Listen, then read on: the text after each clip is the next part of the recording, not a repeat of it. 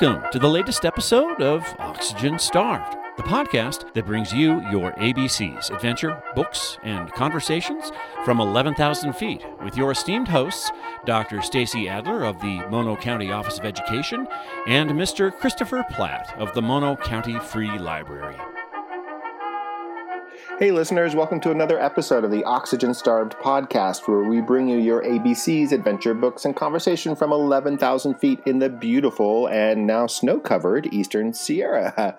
I'm one of your co hosts, Christopher, and with me is. I'm Stacy, and with us, as always, is producer Doug. Good morning, Doug. Morning, Good Doug. morning, guys. How's it going? Good. How are Good. you?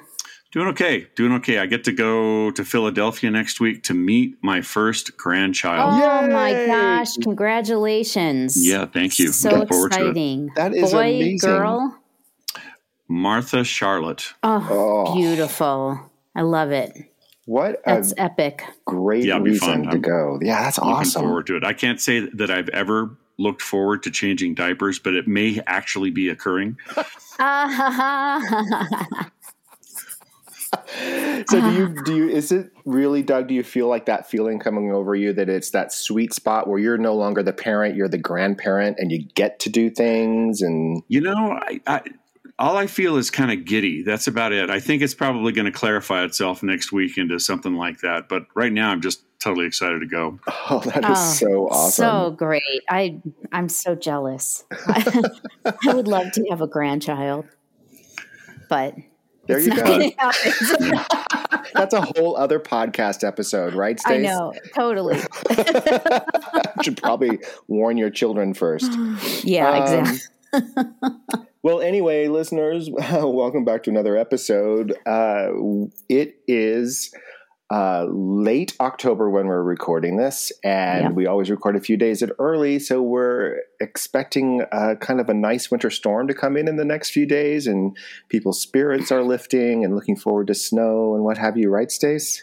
Oh, definitely. The mountain's supposed to open two weeks earlier than anticipated. So, I mean, in my house, everybody's checking their ski boots and make sure we have all of our equipment and all of that kind of stuff is happening around here. And um, it is an exciting time. But, you know, with as things have gotten colder, it's kind of freaked out all of the animals that run around here. I mean, like the real animals, not just us. right.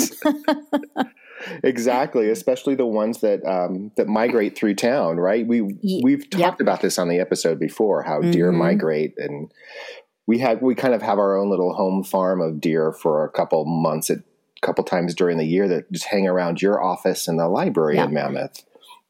Yeah, they they do. They like all the shrubbery and good good things to eat around there. this is why we pay for landscaping.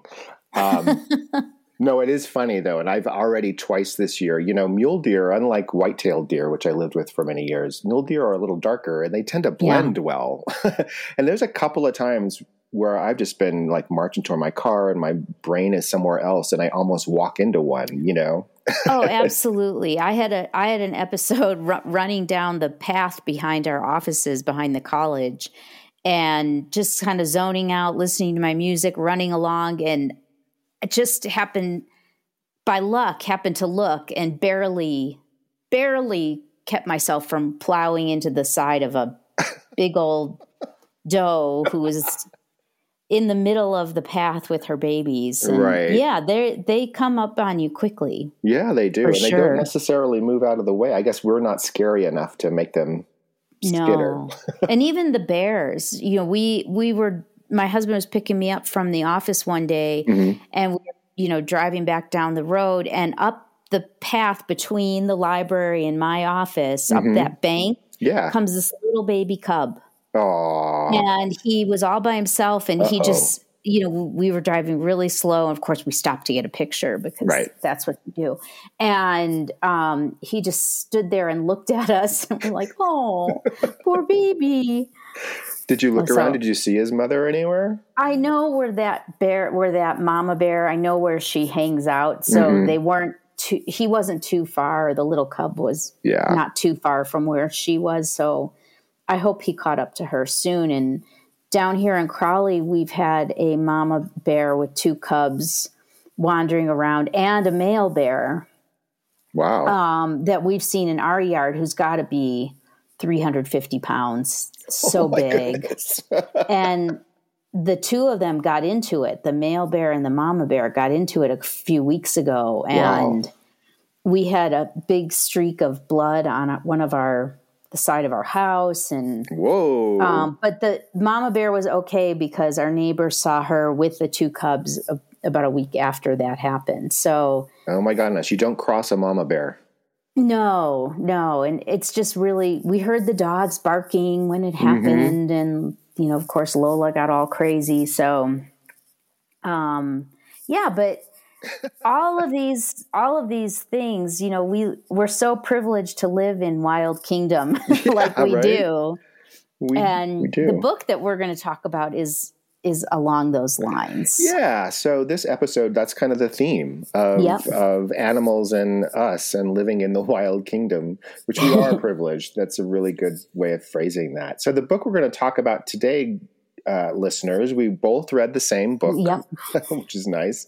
And it's by Mary Roach. It's called Fuzz When Nature Breaks the Law. And it's brand new. It just came out a couple of weeks ago. And uh, so you can find it at the library, you can find it at your bookstore or, or online or what have you.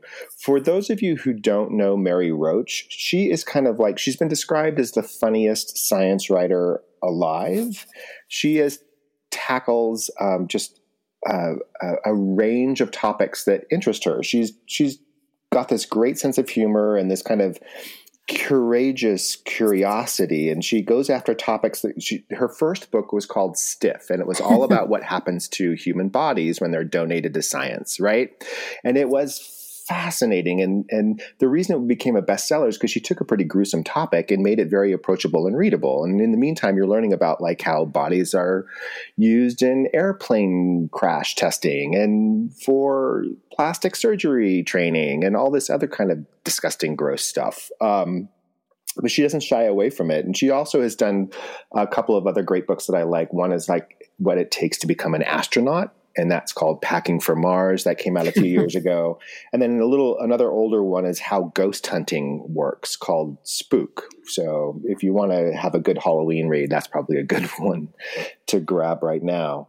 But this one, uh, Fuzz, is she's just tackling the issue of you know when bears, when deer, when squirrels, when moose, when birds get in the way of humans or vice versa, especially as we encroach on each other's territory more and more, you know, Right. with housing developments or airplane uh, or uh, airports and all this other kind of stuff. And, you know, we have all these kind of things that we put in place over time.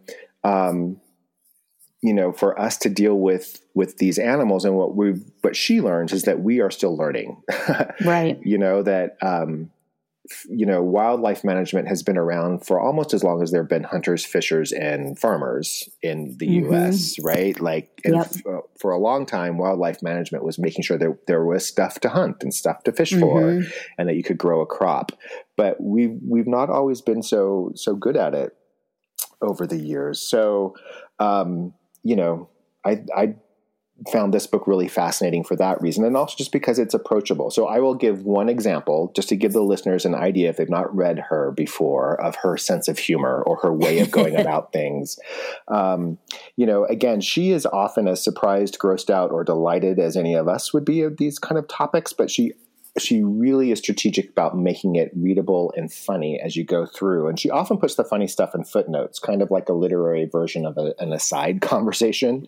right Um, you know, you're at the movies and you got that person whispering in your ear the whole time, um, but not in an annoying way. So the example she uses, and this is just she's she's going with a guy in Northern California to track mountain lions. Right, and it's it's a fascinating chapter just in and of its own. I learned so much, but um, he is telling her how they track scent you know and this is like the zigzagging thing that animals use to kind of track scent um, over over a path And so Roach tries this herself. She's back at her office. She's in a city and she's on the sidewalk in our city and she's passed on the sidewalk by a young man who is wearing an abundance of Axe body spray, as young men in search of young women are wont to do, right? and so she's like, I'm going to try this out. So she lets him go around the corner out of sight. She waits a couple minutes and then she zigzags her way tracking the scent of Axe body spray. And she actually finds the guy like a block away at a cheesesteak joint eating a sandwich, you know. And she's like, it works, you know. She didn't tell the reader whether the guy was impressed he attracted a woman, random stranger off the street. But I just thought that was a funny way of her, like, oh yeah, let's let's just try this and see how it works. So, um, I just gave a whole lot of opening to the book, Stace. What did you think well, she, you know, she also have to say she also does an amazing job of describing the people that she's talking about yeah. and talking with. And so, you know, you really feel like you're in on the conversation, like you know, you're right there with her when she's interviewing these people. Right. And you know, she even has a sense of humor. She can get a little snarky sometimes, which you know, I have to admit was is kind of fun. But yeah. um yeah, it was it was really great. And I I love that, you know, I I connected immediately with this because of the way she opened it by she was in Denver, she was in Colorado. Right. And so her first kind of foray into this topic was um in um Aspen. Right. She's she's with their their wildlife person and they're they are out in the middle of the night and they are seeing these bears this one bear in particular ransack a restaurant dumpster. Right. And you know that happens here all the time. Yeah. And not just not just restaurant dumpsters but you know condominium complex dumpsters. You know bears are getting into people's homes all the time. Mm-hmm. um, we've had bears walk in, a bear it sounds like a joke a bear walks into a Vons grocery store um, but that has happened yeah. and you know could you imagine you're doing your grocery shopping and turn around the corner and there's a bear in the middle of the aisle but that has in fact happened yeah. so you know it was an immediate connection and you know, I mean, she just brings up so many good questions for consideration. And this issue of wildlife containment or management, however you want to speak to it. First of all, it's not just a problem here in the United States. Right. She has a fascinating chapter about elephants in India. Right. And monkeys um, in Nepal. Yes, the monkey. that was that was great. She did a great job of that story. Yeah.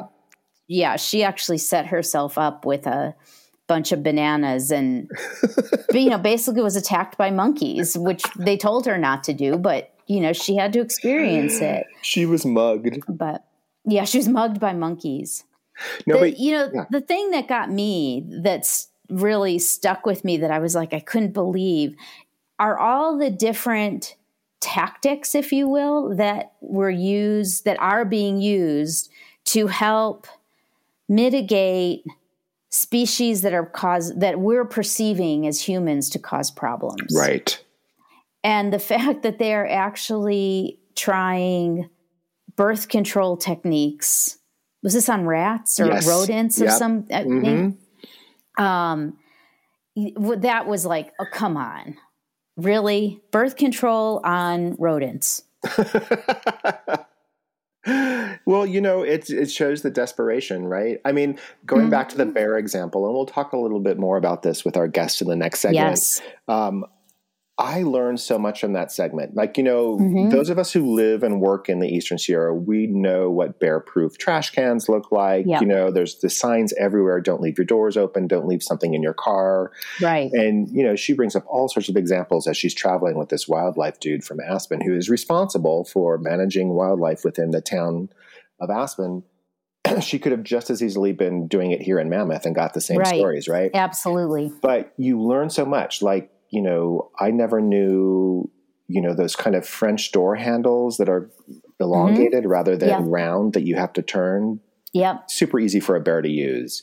Yeah. You know, your door handles should be solid and not hollow because they can just squish it and then open your door. Right. You know, and then they can go into your refrigerator while you're not there or while you're there. Yeah. Um, and be very picky about what they pick out. They might be very, you know, move the eggs gently out of the way and then grab the meat or whatever. You know, it's just Yep. fascinating. And what she really was good at pointing out in her conversation with the wildlife officer, which is that, you know, we we do everything we can, but it can take just one bad apple, one restaurant, one Right. tourist, one to kind of bring the bears into the area where they shouldn't be, and then you're in effect training them not to be afraid of humans. Right. if, there's, if it's a mama bear with her cubs, the cubs are learning that behavior, and then that's what becomes a problem because then ultimately those bears may have to be dealt with in a not Right. so gentle way, right? Yeah. Well, it's true. I mean, here, every time that has to happen where a bear has to be put down, you know, there's a segment of the community that just goes absolutely crazy. How could you do that? You know, but Yeah.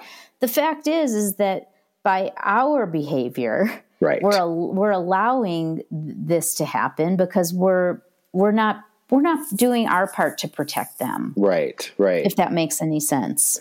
And there's so much effort going into this. And so, one other area that I thought was fascinating was uh, this kind of bird strike area, Yes. like with aviation and how they Mhm. test, like with frozen chickens and all this kind of stuff. She goes into all this detail that just is kind of eye opening. But Yeah. there's this actually, there's this National Wildlife Strike database, which I never heard of, that actually tracks bird strikes and, and wildlife strikes in airports and airplanes. Mhm. Um, and she points out most of them happen on the ground. You're, yeah. um, you know, sometimes, you know, it's mostly with takeoff and landing that birds become really dangerous. Um, yeah. but that the that the animal that, it, that the FAA says is most dangerous isn't a bird at all. It's the white-tailed deer. yeah. And that's because runways typically have grass on the sides, they're open, and so the deer can go out and eat and they can kind of see if a predator's coming, all that kind of stuff. And they aren't smart enough, really, evolutionary speaking, to get out of the way of a plane that's that's coming or going, right? Right.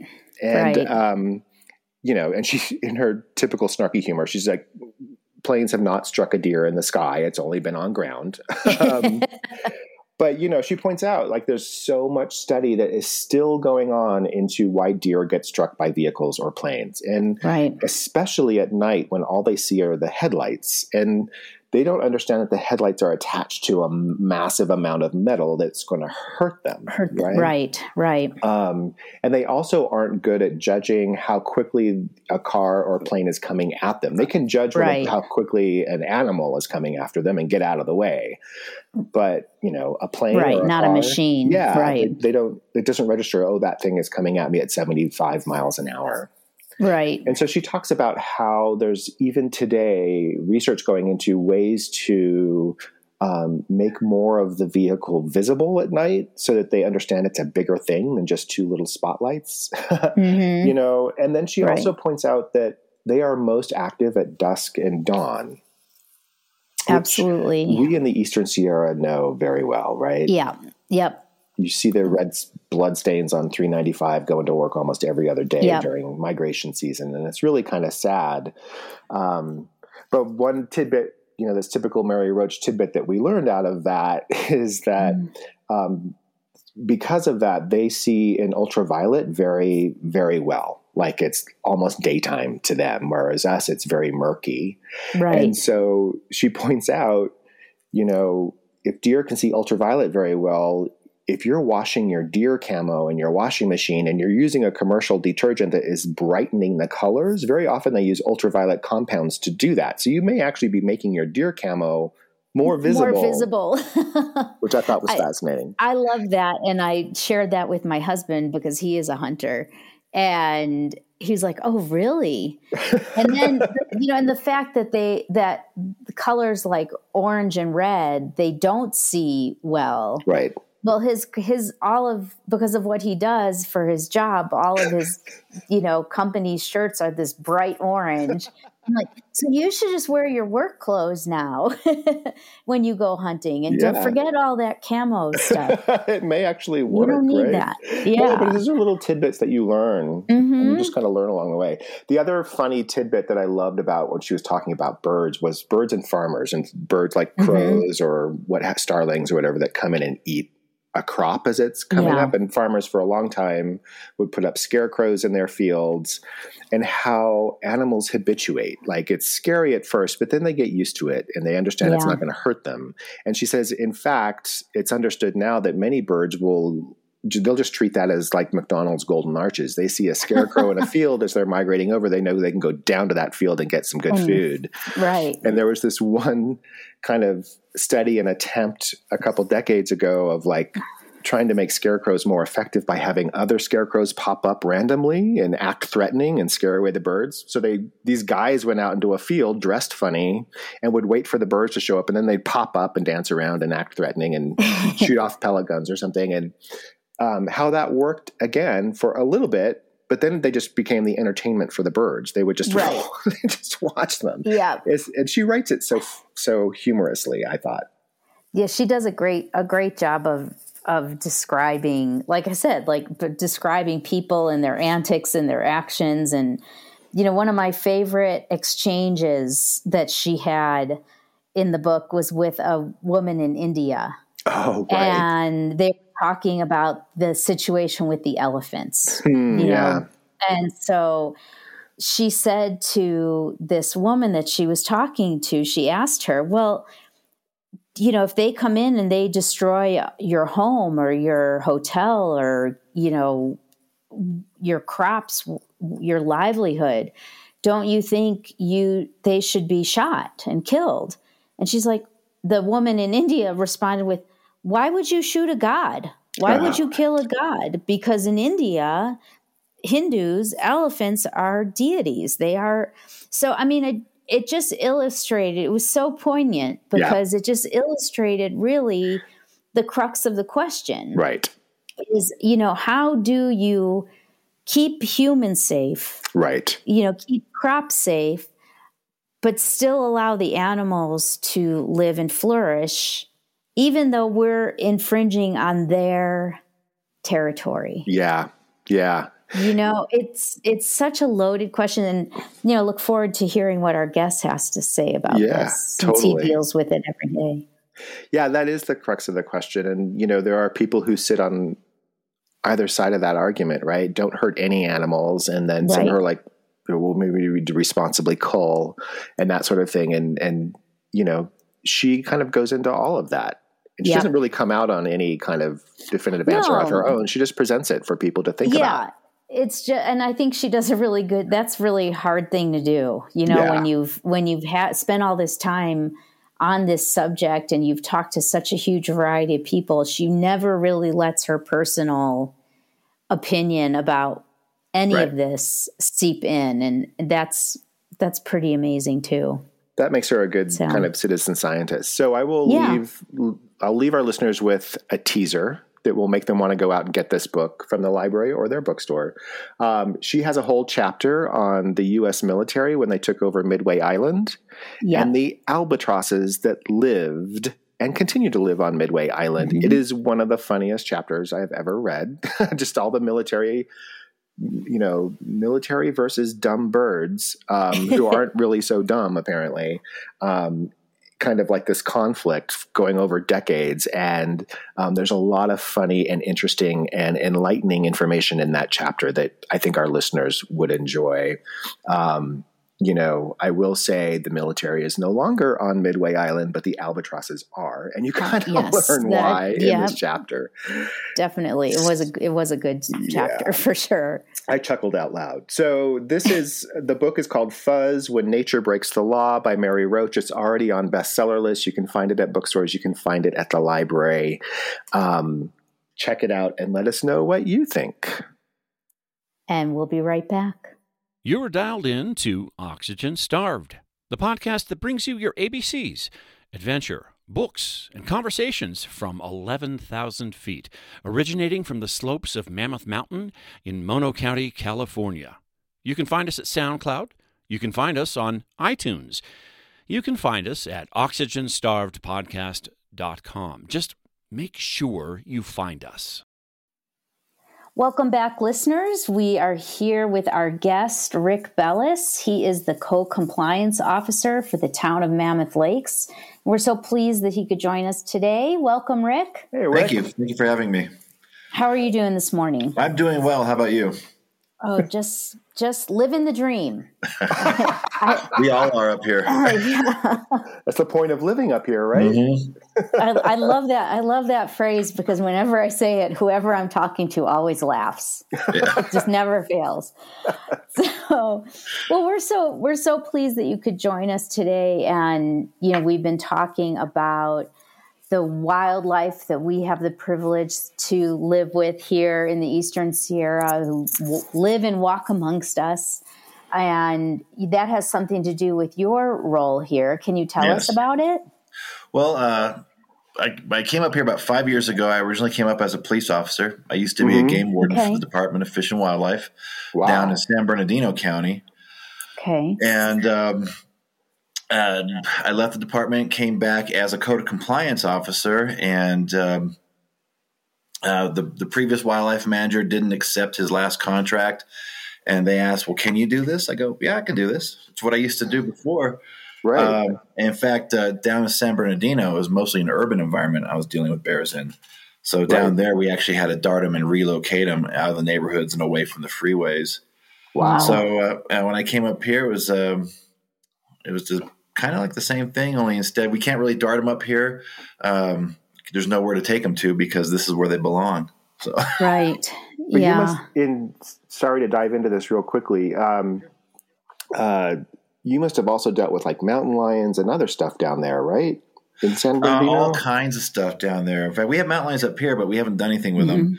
Uh, but uh, for example, uh, part of my area was Hesperia, which is the high desert and we had uh, a guy who called us one day. He thought there was a raccoon in his garage all uh-huh. weekend long. His dog kept barking at the garage. So finally, on Monday, he got sick of it and went and poked under his workbench to get the raccoon out of there. And it didn't move. And he looked and he was staring face to face with the mountain lion. So, wow. So, um, he, he, oh, uh, my. So, he, wow. he, he, recovered his senses enough to get out of there and make a phone yes. call to the experts. and you have to remember the majority of wildlife, they're looking for meals, they're not looking for fights. So yeah. I'm yeah. sure the, the cat was just as startled to be stuck in that garage as, as that guy was to see him in there. But did so, you, as oh, as a co-compliance officer, who's more compliant here, the animals or the humans? Definitely the animals. I would say the majority of my um, they had me start working at night in August. Uh, bears are primarily nocturnal. They they do uh, right. walk around during the day, however. Um, and basically, what I do at night, especially on the nights before trash night, is I drive around and I lock dumpsters. Ah, uh, the majority yeah. of our problems right now are people not locking their dumpsters. Uh, we have we've had a few, and there's a couple. I believe someone's deliberately unlocking them because they're they're oh. right in plain view, and I see them locked at the beginning of my shift. And we had one the other night. Uh, I drove by, and I I know that dumpster was locked. I locked it, and there's a huge bear standing in it eating trash. Oh and, man! So, and right now the bears are in their stage of hyperphagia, which they're eating everything. Right. Yeah, it's, it's, about it's about to wind down. Usually winds down, and basically they have a instinct that tells them what weight they have to be to survive the winter. Oh wow! And so they just eat until they hit that weight. So uh, diving right into bears as we've done, you know, Stace and I just discussed this book by Mary Roach called Fuzz, and and you read it, right? Yes, yes. I kind of cheated. I'm not. I'm kind of ashamed of this because I'm not a big audiobook person. But we had a long road trip, and I go, well, let me let's just get the download it. So perfect. That's all right. And she and she read it. So uh, the uh, the the author was the uh, narrator. She was so. the narrator. Yes. That's good. She's a pretty funny writer, so I hope the she narration is. was good. But there's a whole chapter in there with her like going around Aspen, Colorado with Aspen's version of you. Yes. So, what did you think of that chapter? Because she brought up some of these issues. I, I felt for that guy. Everything he said, I have uttered. She stole my line that where I say bears just do what they do. Yeah, yeah. and I don't remember getting interviewed, but uh, but um, they do. They, they bears are just instinctual animals, like all wild animals, and uh, it's it's really up to us, just like in Aspen, just like in Tahoe, um, just like uh, just like in Big Bear, where I came from. It's really up to us when there's an area that is known for wildlife, and realistically, you, you say we're fortunate to to live there and to see it. We are fortunate, Yeah. but we got to take care of it, Yeah. and it's it's our responsibility. Yeah. And so you don't tag and deport bears like you did down south. What what do you do here? Well, here, uh, well, down south, usually when we were tagging bears, they were in an urban area. Right. The last one I dealt with was in Rancho Cucamonga. It was a tenth of a mile from the 215 freeway or 210 Yeah. freeway, excuse me, Yeah. right next to an elementary school. We had media fly, uh, flying above us. Um, Oh, and like and and so I get there. There's about thirty uh, San Bernardino County Sheriff deputies in the yard, and they go, "What can we do?" I go, "Everybody leave." and when I and so and they I go, "Get the people away from the fence where the dog's barking, and if you can get rid of the helicopters above us." And they go, "We can't get rid of those." Um. So I waited. I hid behind a giant eucalyptus tree because this bear was about sixty feet up in another eucalyptus tree, Oh, Oh, wow. wow. and you can't dart them at that height because they're going to fall and right. and injure themselves. Yeah. So I hid there, and all of a sudden, all the helicopters just flew away because they were out of fuel. And within 30 seconds, I could hear the bear sliding down the tree. So I, I leaned out. As soon as I saw all of his paws on the on the ground, he was facing away from the tree. I darted him. He ran about um, 100 feet, passed out under someone's yard, and we transported him to the uh, Angeles National Forest Wow.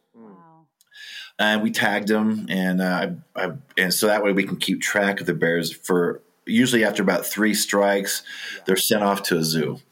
So that's what we try to do with them. So up here, though, um, the tagging process, the drugging process is kind of the the realm of the Department of Fish and Wildlife. Um, I do work with the local biologist, uh, the local game warden. and I went to the academy together, um, so we work pretty well together. And uh, uh, so here we just basically beanbag them or we dart them. Oh, not dart them, excuse me, beanbag them or we use uh, rubber slugs, which aren't very effective for the larger bears, but they're good for the cubs. Because the beanbags aren't the type that you use on human beings. You use them on um, for large wildlife because it could actually cause a lot of damage to a person. And I always hit them right in the flesh area of the rump. So, for example, we had one inside uh, uh, employee housing at the chutes. It was a beautiful, beautiful bear. It was silvery, beautifully proportioned, and giant.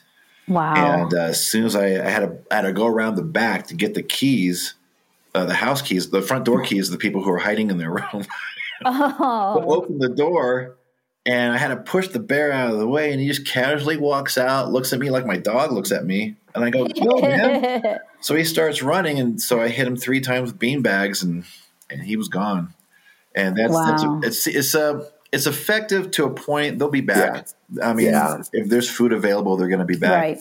So how often does this happen? I mean, is this, you know, I hate to use this word, is this always negligence on part of the homeowner, you know, in leaving stuff out or doors open or whatever, or do bear, are bears going to get in, in regardless? Well, nine times out of ten, it's negligence on the homeowner's part or the or the vehicle owners.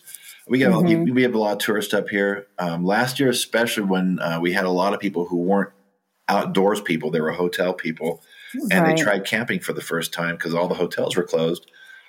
It was it was a madhouse. Um, yeah. it's like there was no concept of outdoor courtesy, etiquette, um, Yeah. what you need to do to protect yourself and and and the, the area you're visiting. It was it was kind of uh, it was kind of heartbreaking actually. Yeah. I'm a big advocate of getting people outside, and I almost changed my mind. So after last year, but so nine times out of ten, however, the bears are um, they're they're unbelievably intelligent animals. Um, they'll see something. For example, I had uh, we had a, at, at one of our hotels, someone had left an empty cooler in the back of their car. Uh, the bear walked by, saw the cooler, didn't smell anything, broke the window out, checked the cooler, and then went on its way. So that, that person actually thought they were doing what was right, but the, the, the bear recognized the shape. We had a bear Wow. uh, in Old Mammoth that I believe uh, saw a refrigerator and broke a giant uh, uh, uh, plate glass window, just leaning up against it. I don't because they'll they'll try stuff. They'll try to pry things open, but a big window is just really for especially an animal that strong is easy to break. Went in, went right to the freezer, ate all their ice cream, and Oh. left. So that's all they wanted. Wow. Um, so if they've been in a house before, they'll they know what a refrigerator is. And but I would say the majority of the calls we get, they'll come by and and any of the door handles that are that are the handle shape, not the round Right. ones, they'll they'll touch them to see if they work. Uh, they'll pull open Ah. a door handle on a car to see if it's unlocked. If your window on your car is cracked, they'll pull it out. Ah, And the problem with that is they're really good at getting into cars or getting into buildings. They don't know how to get out. and that's where a lot of damage occurs, especially in cars. You'll see a, a bear go into a car, get locked in, panic, and destroy the car. oh, wow. That's crazy. um, staying on bears for a minute. So, s- s- say you're a tourist or you're you're just a, a resident in Mammoth or somewhere around the Eastern Sierra, and you wake Mhm. up in the middle of the night and you hear something in the kitchen, and then it turns out to be a bear. What should you do? I would immediately call call the police department. All the all our officers are trained in that. Um, the bear again is not looking for a confrontation. A lot of yelling and screaming that goes a long way with a bear. Okay. Um, if you could throw stuff at it, not to try not to hit the head because that can do damage. But again, don't get in the way of the exit, um, or get don't get in the way of the food. Um, and, and because, like I said, they're they're really not looking for a confrontation. Yeah, they're just. But hungry. there's some large boars that you come and yell at them, they just kind of look at you. so, and then just uh, at that point, wait for us to show up. So. yeah. wow. I'm going to stay until I'm forced to leave, kind of thing. What so, about? Rick, oh, oh, sorry. I was just going to say, what about other animals aside from bear? Bears are often, you know, kind of like a big, you know, draw a lot of attention animal, but Mhm. you must deal with other animal issues around this area Well, too. we have a, a lot of raccoons in town. Um, in fact, one of the when I first came up here, one of the first bear calls I went on was actually a raccoon. Um, you know, a lot. You know, a lot of our homes up here, you have the living quarters downstairs, and then the kitchen and living room upstairs, so you can enjoy the views. So there's a group of, of uh, uh, mountain employees who had come home. Their door would had swollen because of it was wet, and they couldn't lock it. So they got home. The door was open. They heard, they they could have swore they heard heard a bear upstairs. So I get there, and uh, I go, "There is a bear upstairs." I could hear it stomping around. So I sneak up the stairs and I, I look around. Their kitchen is destroyed. Um, there's cereal boxes everywhere, but there's no bear. I'm like, well, where's the bear? Then I felt like there was something watching me, and I turn around, and up in the rafter above the stairs is a raccoon staring at me. And I'm like, oh, it's a raccoon did this. So they had like a, a like a decorative fake ladder. So I thought it'd be a good idea to to push this raccoon off the rafters, and he, I figured he'd run out the front door. Right. This thing had a growl come out of it that I didn't know they could make. Uh, so, Oh. and so I go, oh, so I put the ladder down, walked downstairs. I just turned all the lights off except for the front porch light, opened the front door, and within five minutes, the, the raccoon walked out. So, and raccoons, they're they're They're mean, right? you know what? I am more afraid of a raccoon than I am of a bear or a mountain lion wow. Because uh, they are mean. I I used to have to inspect zoos, and there was one out of Big Bear where um, the the uh, owner basically leased large predators out to movie productions. And so Oh. he and I literally walked through a cage with a an African lion, a grizzly bear, a tiger. They didn't even look up at us. We walked by the raccoon cage, and the raccoon reached out and scratched him. He goes- wow. he goes, I don't like those things. and it's uh so yeah, I'm, I'm more afraid of raccoons than anything else. Oh man! Uh, we also have a mountain lion that that goes through town. We've had two mountain lion kills. Uh, not the the two deers, two deer killed by mountain lions. Yeah. Uh, in Old Mammoth, and I talked to our local biologist for Fish and Wildlife, and he showed me the map uh, of the animal because he has a the, she has a tracking collar on She's her, tagged. Wow. and uh, basically it goes up from the uh, Duck Lake and makes a straight Uh-huh. shot down into Old Mammoth and makes a straight beeline all the way up to June Lake and comes back. So Wow. That's its route, huh? yeah, That's you know because Mary Roach writes about that in the book too, and how they Mhm. do have Mhm. routes, and they'll often use roads because they're the easiest way to get from point A to point. It's fascinating. a lot of our a lot of our bears tra- uh, travel through town through the culverts. Ah, wow. Interesting. Yeah. Rick, what got you into this? You you worked with fish and wildlife before this. What got you to working with animals? It was a completely roundabout, indirect course. My uh, my my degree of study is business. Uh huh. And after graduating college, I started work. I started messing around with computers, and I ended up being a um, technical writer and a corporate trainer for many years. hmm But I was always an avid outdoorsman. A big. I love to camp. I love to hike. I've, I've been coming up to the Eastern Sierra since 1981 Yeah. and um, and I was and um, I was working for a large subprime lender in the mid 2000s, and every time Alan Greenspan said anything, I saw my stocks move. I go, I can't be the only one seeing this, so I sold all my stocks just before everything fell apart. Uh huh. And a few years earlier, I had been on the Orange County Search and Rescue Team, yeah. and I was also a Forest Service volunteer for the Cleveland National Forest. And we're doing some training with the Forest Service. And I don't to this day I can't tell you what I said to the to the, to the ranger for the Cleveland district. And he looks at me and goes, "No, if you want to do something like this, become a game warden. Look at Fish and Game."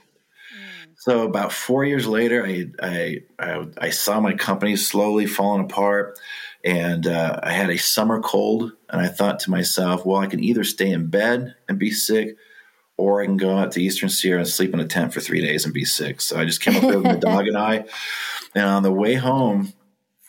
Uh, southbound 395 at the Alabama Spillway, just north of Lone Pine. I thought to Yep. myself, I'm going to become a game warden. And I was 41 at the time. So, so, so I started change. researching it. And uh, at the end of the summer, it was August, about two months after I started looking, I, I saw the test announcement, announcement for Fish and Wildlife. I saw all the requirements. I met the science requirement already because you have to have a, at least 60 college units and 18 of them have to be in science for Fish and Wildlife. Okay.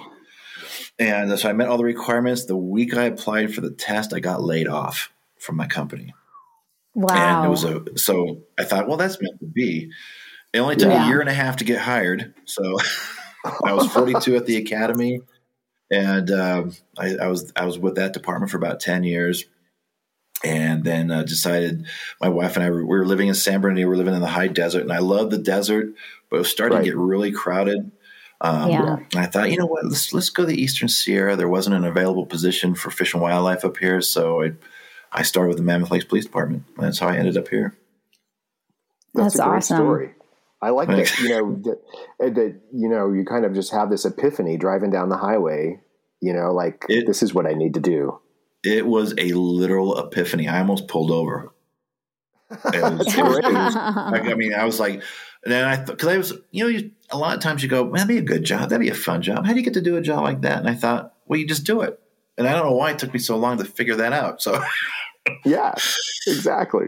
So so you you mentioned that you're you love to hike and backpack and things like that. What are some of the your favorite places to hike my favorite here? places are top secret. But Okay. Respect.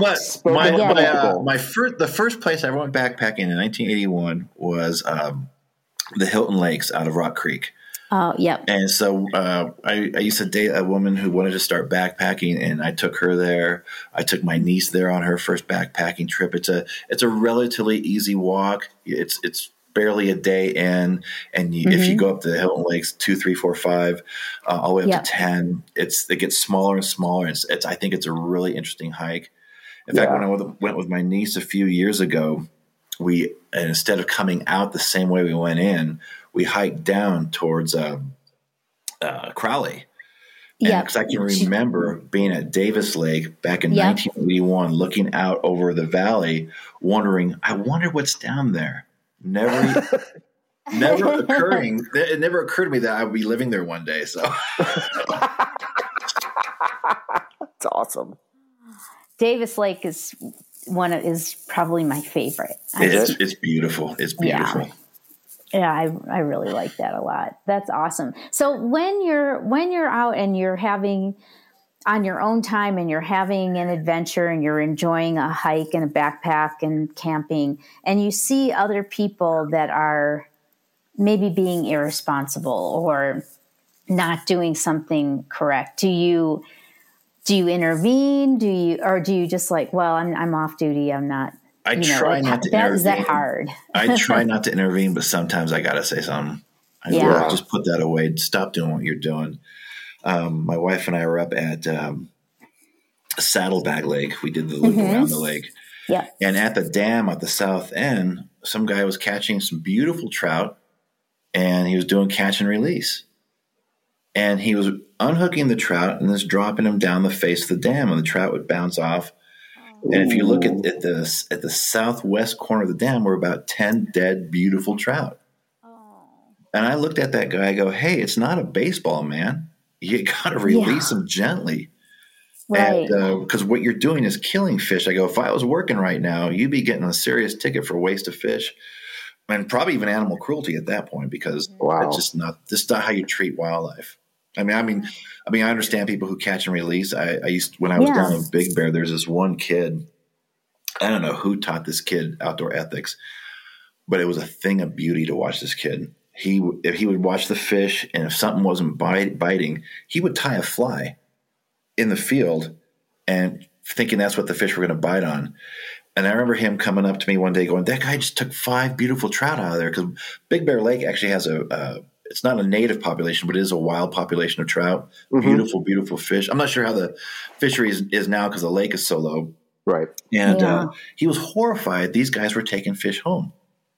And, uh, and I, I saw this kid over a course of years, uh, of a few years, and uh, I was watching this one guy just unhook a trout and throw it over his shoulder out in the lake. And I'm like, no. And I yelled at everybody in this one area, go, everybody, watch this kid. Because he would unhook it and he would gently lay it in the water. Right. He would force uh, air into, or water into the gills Yeah. and just make sure the fish swam off. It was I don't his grandfather, his father must have must have really taught him well. So, Taught him right. Yeah. and that, and Yeah. that's you know that that type of uh, wilderness or or wildlife ethic is something that, I think, unfortunately, as a society, we're so far removed from the land, we don't understand how it really works.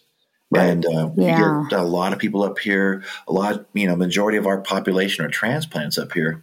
They're not. They they didn't grow up here, and and they really don't understand. Um, we had a bear up in a tree at the Sierra Nevada Lodge, and I was just making sure people weren't bugging it. And this lady Right. walks up to me. She goes, "What are you doing?" I go, "I'm watching this bear." She goes, "You have bears here?"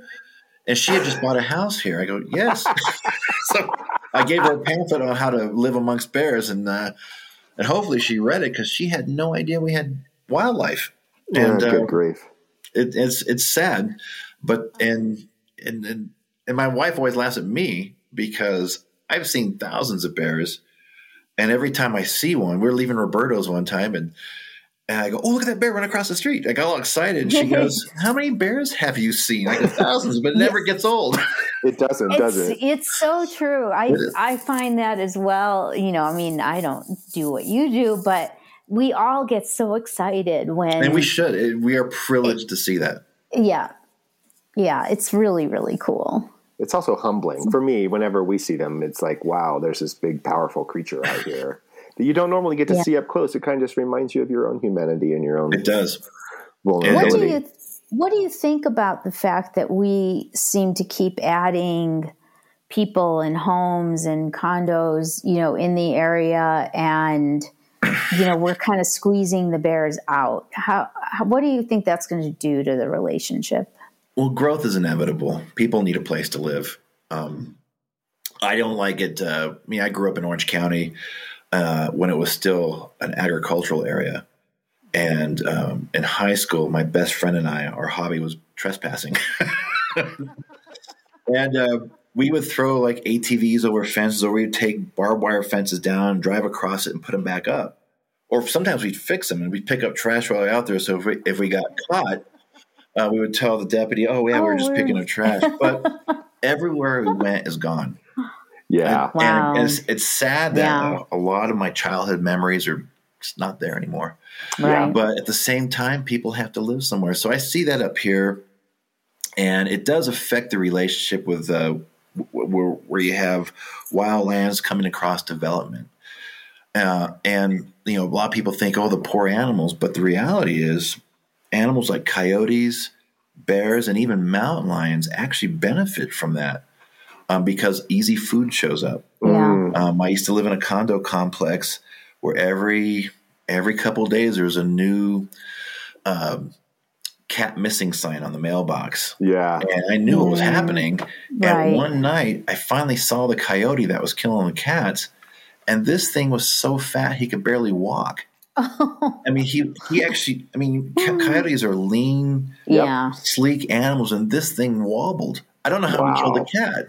Yeah. And if you look, um, I, have, I, have, a friend down south who's a who's a biologist for the Department of Fish and Wildlife, and he he would do necropsies on um, on on roadkill, and he said every mountain lion he opened up had domestic dog and cat in it. Interesting. Wow. And, uh, and he goes, a lot of the cats that are missing that people think are coyotes are really mountain lions. The bears here, if you look at some of our bears in town, they are unbelievably fat. Yeah. Um, unfortunately, they're not really proportionally flat. They're just they're just fat, fat, yeah. and, and, they're eating yeah. our trash. They're eating our bird seed. Um, uh, I, uh, anything that falls on the ground, and the the down part of that, you know, most of the food that people eat isn't good for people. right. And it's right. really bad for bears. And, you know, sure. we, if they get into a grease trap, which is pure calories and fat for the bear, it gives them a lot of calories because right now uh, they're trying to get about 20,000 a day in them just to fatten up for winter. Right. But it also gives them diarrhea.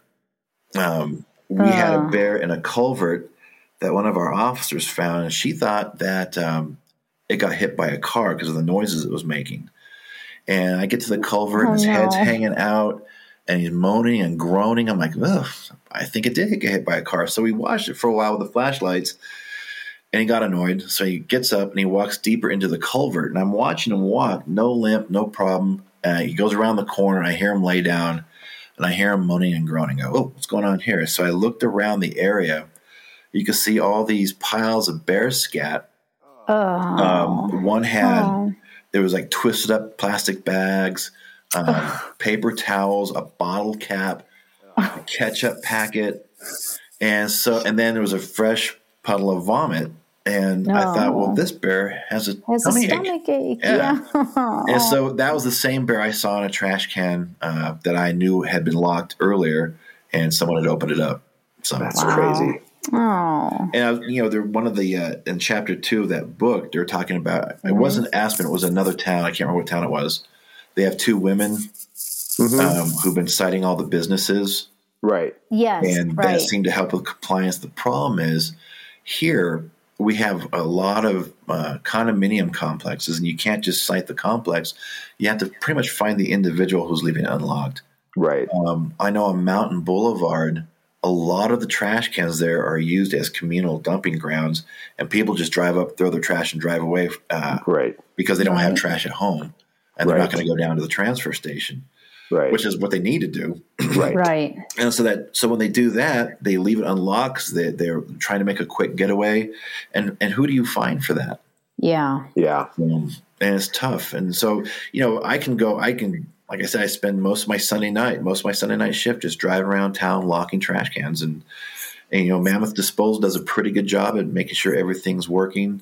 Um, but even then, if, if there's a chain latch, if a bear can get its arm in there, yeah. it's going to yeah. try and pull anything out. So if you drive down like Lupin or or Manzanita mm-hmm. or Mono Street, you'll see closed trash cans with a pile of small trash in front of it.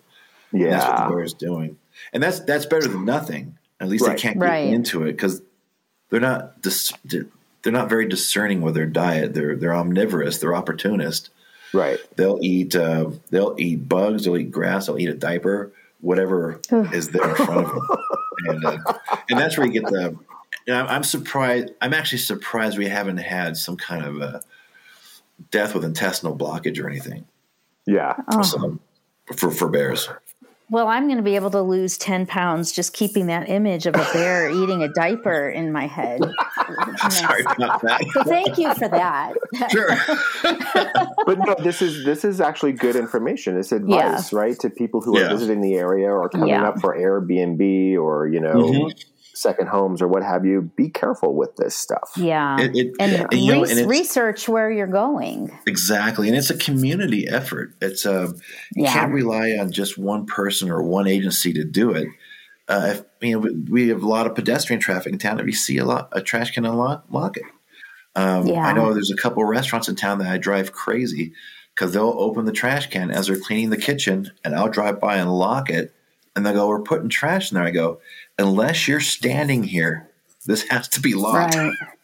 Yeah. And then 'cause I Yeah. know there's one restaurant they did that, and one of the uh, one of the guys cleaning up walked to the trash can and dropped his trash because he saw the bear and panicked and ran off. So Oh. uh, not uh, totally understandable. So right. and, uh, Oh. and I happen to drive up and the bear's eating chicken wings. I'm like, get out of here, man!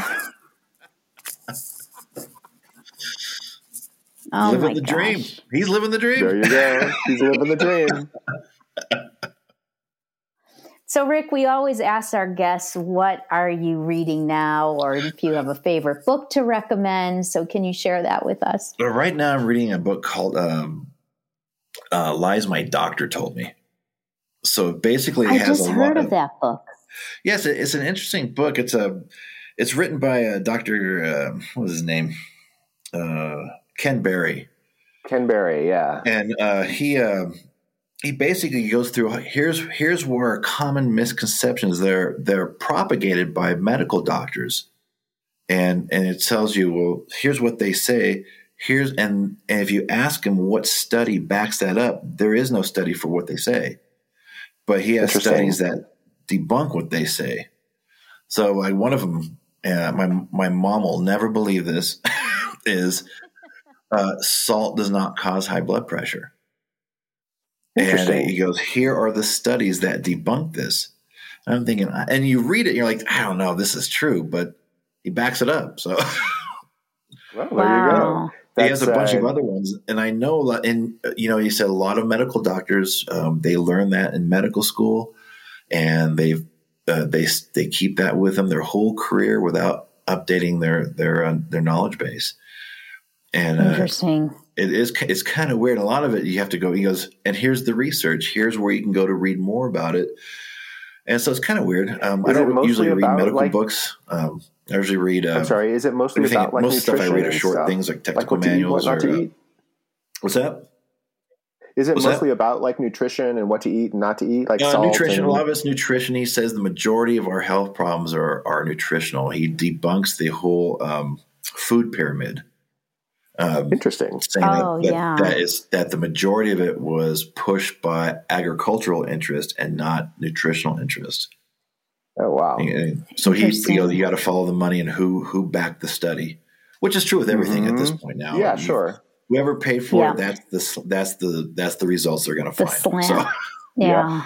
and coming having, Interesting. I have, having having a science background, I'm horrified by that. That uh, the whole concept of the scientific method has been abandoned. It's just here's what we want to find. Here's what we found. Oh, well, that must be true. Whether you know, I think always thought pure science would find something and then try to debunk what they found.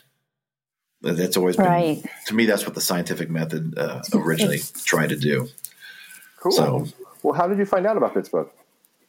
Uh, through my wife. she uh, What she happened? has uh, she has uh, Hashimoto's, which is uh, a thyroid condition, Uh-huh.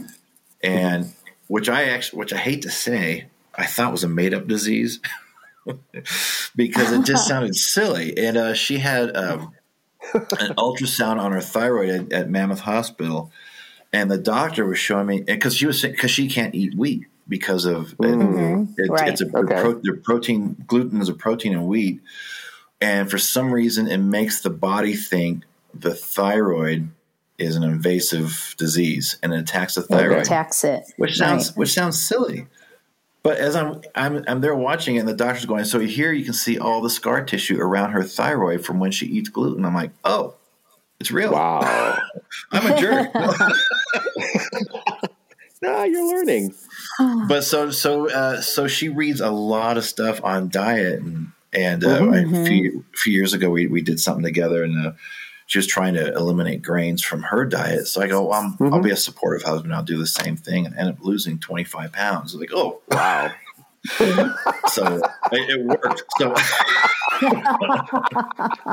Well, this is uh, Lies My Doctor Told Me by Dr. Ken, Berry. We will put that Yes. on our show page. Yeah. Awesome. And Rick, thank you so Yes. much for joining my us today. This has been so much fun, Yeah. and I hope you'll come back and share more stories with us sometime. i'll come back anytime i had a great time thank you so much Thank Yeah. you. And thank you, listeners, so much for joining us for this episode of the Oxygen Starved podcast. Please remember you can find us on Instagram at O2 Starved or our website, oxygenstarvedpodcast.com. Let us know what you're reading now, what you think of the bears and other wildlife here in the Eastern Sierra. We love to hear from you. So until next time, take care and we'll see you soon.